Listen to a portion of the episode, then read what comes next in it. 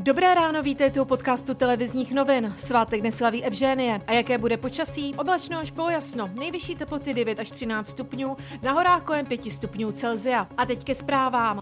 Ministerstvo zdravotnictví plánuje rozvolňování opatření na první polovinu května. Otevřít by se měly obchody a do škol by se měly vrátit i žáci druhého stupně. Dnes o tom mimořádně bude jednat vláda. Více už minister zdravotnictví Petr Arnberger. S postupným rozvolňováním začneme už od příštího týdne. V následujících krocích budeme preferovat otvírat samozřejmě nadále školy a budeme uvažovat i o otevření obchodu. Také služby bychom eh, chtěli otevřít co možná nejdříve.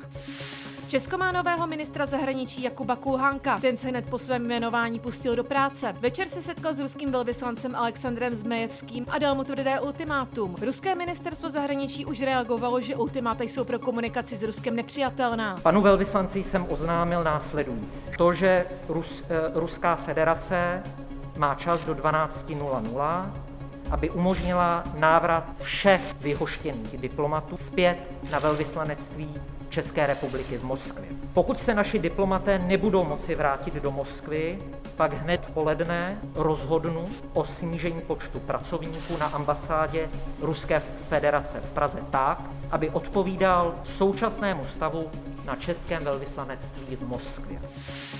Evropská unie jednomyslně odsoudila ruský útok ve Vrběticích i následné vyhoštění českých diplomatů. Česko má její podporu i v postavení odpovědných před soud. Europoslanci se budou tématem dále zabývat příští čtvrtek. První dodávka vakcíny společnosti Johnson Johnson je v Česku a míří k praktickým lékařům. Hlavní výhodou je, že se nemusí razit, ale lidé dostanou jen jednu dávku. Od zítra se mohou k očkování registrovat lidé od 60 let.